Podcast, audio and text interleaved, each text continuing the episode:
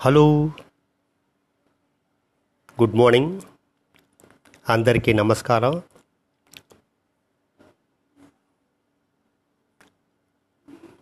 நான் வந்து ஒரு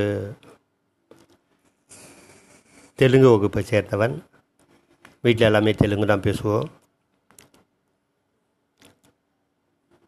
இன்றைக்கி நான் சொல்ல போகிற விஷயங்கள் என்னோடய வாழ்க்கையில் நடந்த சம்பவம் நம்மளா இப்படியெல்லாம் பண்ணோம் சின்ன வயசில் அப்படின்னு ஆச்சரியமாக இருக்குது இப்போ நினச்சா கூட அதை. அதே மாதிரி இன்றைக்கி இருக்கிற வாழ்க்கை முறை வேறு. நான் சின்ன பையனாக இருந்தப்போ இருந்த வாழ்க்கை முறை வேறு. அதை உங்ககிட்ட ஷேர் பண்ணிக்கலான்னு ஆசைப்பட்றேன். பெரிய குடும்பம் எங்களோடது. நான் தான் கடைக்குட்டி அதில். எனக்கு தெரிஞ்சு நான் கடைக்குட்டியாக இருக்கிறதால என்னை எல்லாம் ரொம்ப செல்லமாக பார்த்துப்பாங்க. எனக்கு மூணு அண்ணன் மூணு அக்கா. நாங்கள்லாம் சென்னையில் அப்பா அம்மாவோட கூட்டு குடும்பமாக வாழ்ந்துட்டு இருந்தோம். நான் மூன்றாவது படிக்கிறப்போ என்னுடைய அப்பா வந்து ரயில்வேல இருந்து ரிட்டையர் ஆகிட்டார் அதனால் அவர் வந்து எங்களுடைய சொந்த ஊருக்கு போயிட்டு அங்கேயே விவசாயம் பண்ணலாம் அப்படின்னு நினச்சி நாங்கள் எல்லாம் வந்து அங்கே போகிறோம் ஆனால் ஒரு சில என்னோடய அக்கா அண்ணா எல்லாம் வந்து இங்கே சென்னையிலேயே ஒர்க் பண்ணுறதால அவங்கெல்லாம் வந்து இங்கேயே இருக்க வேண்டிய கட்டாயம் ஏற்பட்டுச்சு. அப்போ தான் நான் முத முதல்ல அந்த எட்டு வயசில் எங்கள் ஊருக்கு போகிறேன் அந்த கிராம சூழ்நிலை எனக்கு ரொம்ப புதுசாக இருந்தது. என்னை வந்து எங்கள் அப்பா ஊரில் ஏற்கனவே எங்கள் அப்பா வந்து மிலிட்ரியில் இருந்து சுபேதாராக இருந்து ரிட்டையர் ஆகிட்டு அப்புறம் வந்து இங்கே சென்னையில் வந்து ரயில்வே ஆஃபீஸராக சேர்ந்தார். அதனால் எங்கள் அப்பாவுக்கு வந்து ஊரில் கொஞ்சம் நல்ல மரியாதை இருந்தது. நான் அந்த ஊருக்கு போயிட்டு என்னை வந்து எங்கள் அப்பா கொண்டு போய் ஸ்கூலில் சேர்க்க போகிறாரு அந்த காலத்தில் வந்து ஸ்கூல் பார்த்தா ரொம்ப குட்டியாக இருக்குது. நம்ம சென்னையில் பெரிய ஸ்கூல்லாம் பார்த்துட்டு அங்கே போய் பார்த்தா அந்த ஸ்கூலை பிடிக்கல. அந்த ஸ்கூலோட ஆசிரியர் வாத்தியாரை பார்த்தா அவர் வந்து இந்த ரொம்ப ஜெஜாண்டிக்காக இருந்தார். ஆனால் முன்னெட்டியில் முடியெல்லாம் எடுத்துகிட்டு பக்கா ஐயர் மாதிரி இருந்தார் அவர்.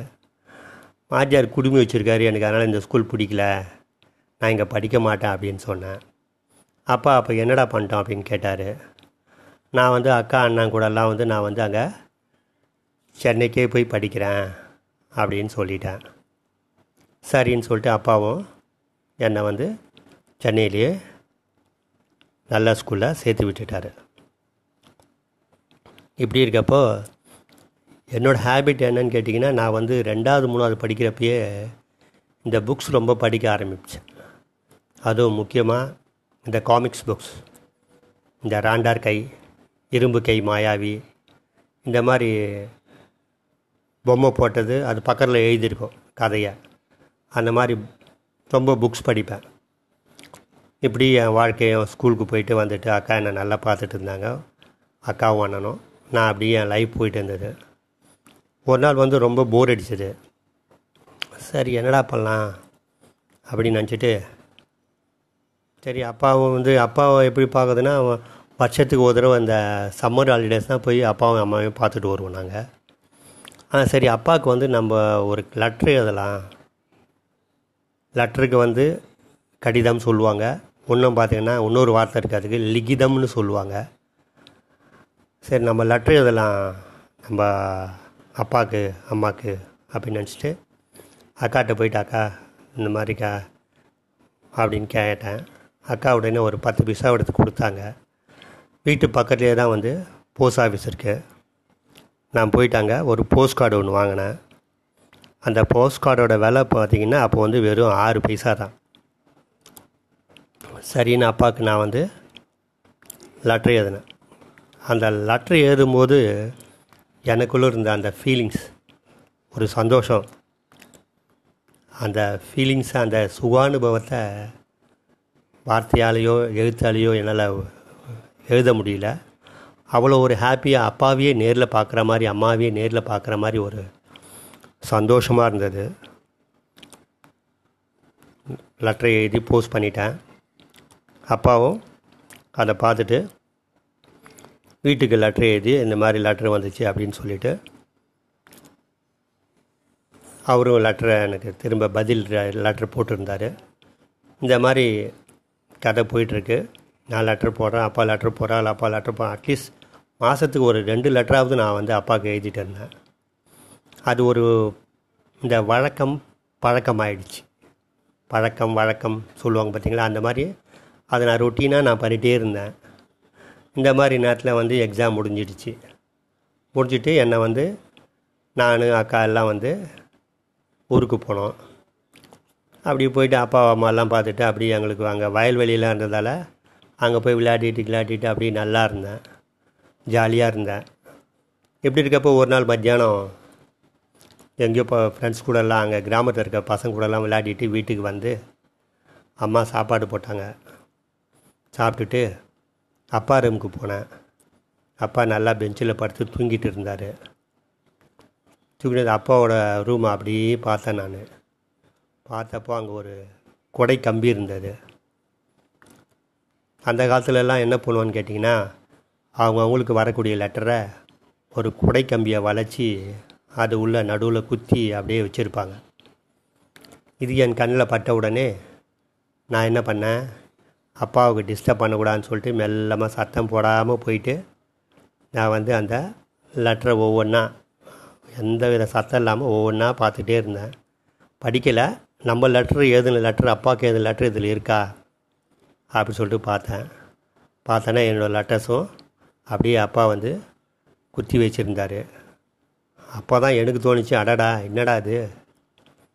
நம்ம வந்து இந்த மாதிரி நம்ம லெட்டரை அப்பா இந்த மாதிரி சேமித்து வச்சுருக்காரு. எல்லாருடைய லெட்டரையும் சேமித்து வச்சுருக்காரு அவருக்கு வந்தவங்களோட லெட்டரெல்லாம் ஆனால் நம்ம அப்படி பண்ணலையே அப்படின்னு நினச்சிட்டு கொஞ்சம் லேசாக மனசுக்கு ஒரு வருத்தமாக இருந்தது. ரைட் ஓகே நம்மளுக்கு தெரியல அப்படின்னு சொல்லிவிட்டு அப்படியே விட்டுட்டேன். அதாகப்படுது வாழ்க்கையில் வந்து கடிதங்கள் என்ன மாதிரியான சந்தோஷத்தை கொடுக்குறது கொடுக்குது அப்படின்றது தான் இந்த கடிதமே. இந்த மாதிரி நேரத்தில் என்னோடய அண்ணா வந்து ட்ரைனிங்காக வேறு ஏதோ ஊருக்கு போயிட்டார். எனக்கு சரியாக ஞாபகம் இல்லை. அப்போ வந்து ஒரு பொங்கல் பண்டிகையோ தீபாவளி பண்டிகையோ ஏதோ ஒன்று வந்தது.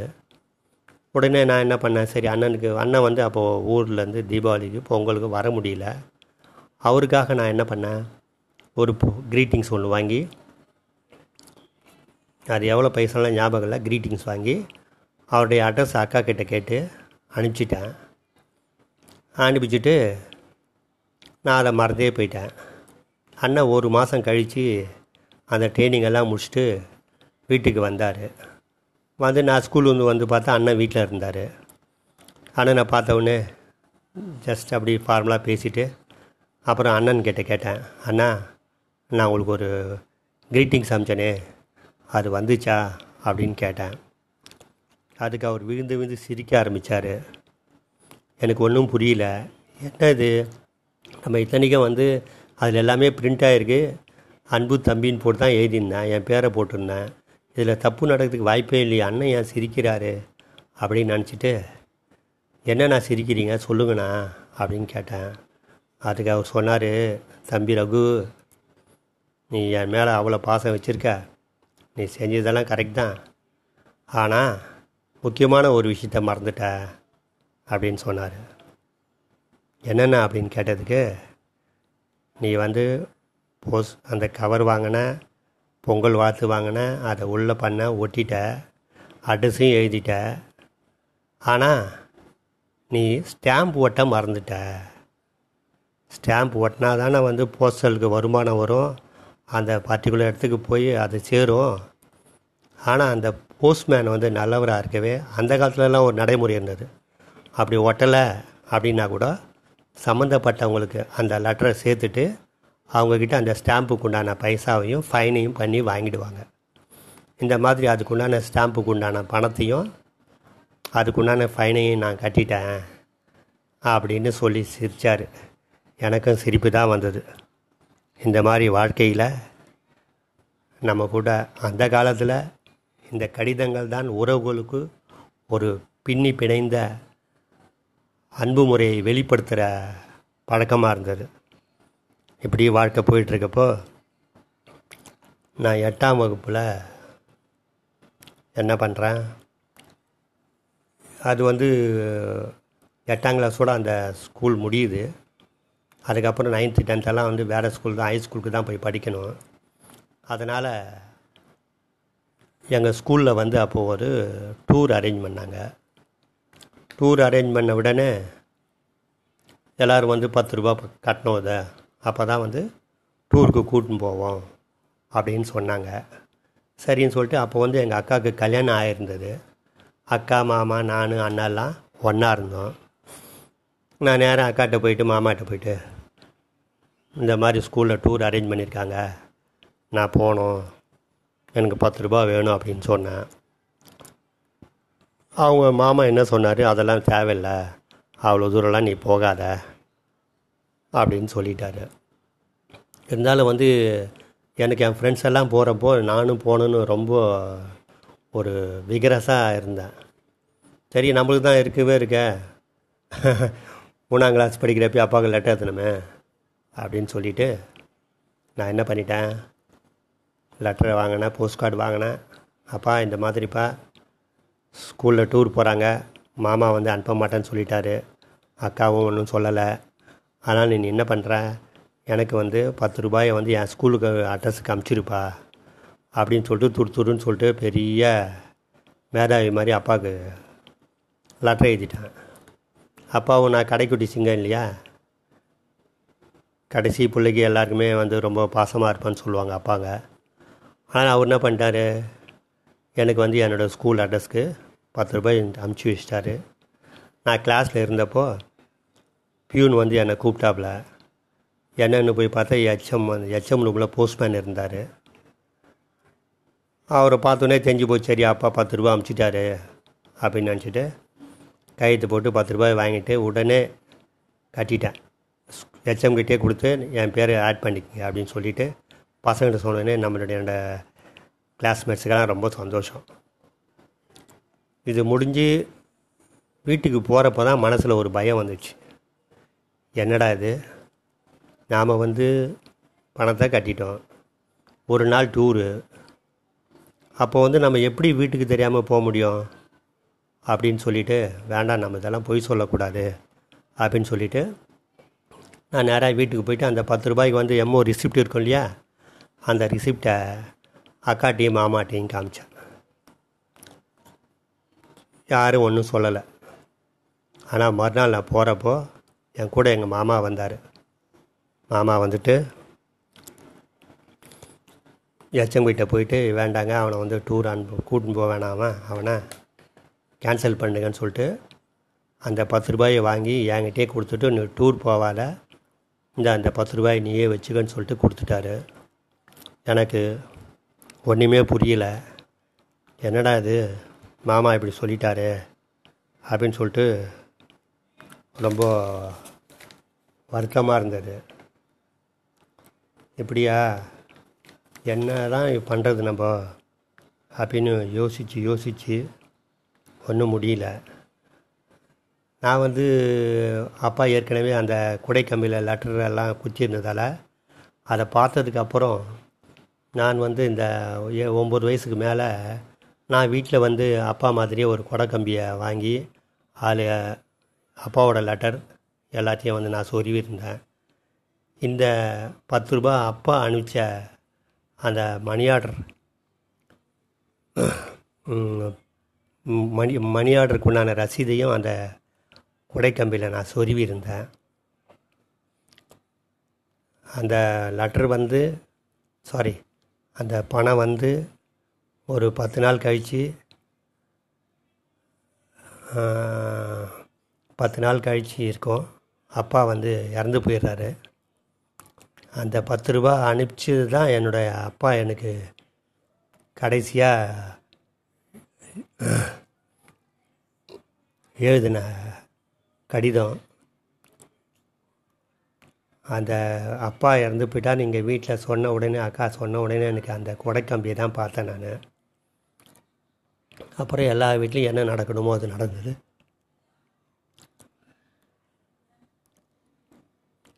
ஆனால் இப்போது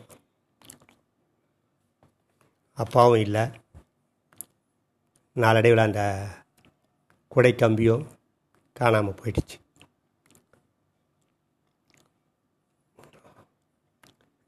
இப்போது நானும் குழந்தைங்களுக்கு அப்பாவாயிட்டேன். பசங்க ரெண்டு பேரும் படித்து முடித்து நல்ல வேலையில் இருக்காங்க. ஆனால் இப்போது இந்த மொபைல் என்னதோ வந்துச்சு தொலைத்தொடர்பு சாதனங்கள். ஆனால் அதெல்லாம் கொடுக்காத சந்தோஷத்தை எங்கள் அப்பா எழுதின கடிதமும் அந்த குடை கம்மியும் எனக்கு கொடுத்துச்சு. இப்போ என் கூட இருக்கிறது அப்பாவோட நினைவுகளும் அவருக்கு நான் எழுதின கடிதங்களும் தான். அந்த கடிதங்கள் கூட இப்போ என்கிட்ட கிடையாது. அந்த நினைவுகள் அந்த உணர்வுகள் தான் என்கிட்ட இருக்குது இப்போ பார்த்தீங்கன்னா போஸ்ட் ஆஃபீஸில் போஸ்ட் கார்டும் கிடைக்கிறதில்ல. இங்கிலாந்து லெட்டரும் கிடைக்கிறதில்ல. எல்லாமே வழக்கமெல்லாம் மாறி போய் நாம் மொபைலில் நம்ம காலத்தை வாழ்க்கையை ஓட்டிகிட்ருக்கோம் இது வரைக்கும் என்னோட இந்த அனுபவத்தை கடிதம் நம் வாழ்க்கையில் எவ்வளவு முக்கியத்துவம் வாய்ந்ததுன்றது தான் நான் இதன் மூலமாக உங்கள் அனைவருக்கும் சொல்லிக்கிறேன். இது வரைக்கும் பொறுமையாக என்னுடைய கதையை கேட்ட அனைவருக்கும் அந்தரிக்கி நமஸ்காரம். தேங்க்யூ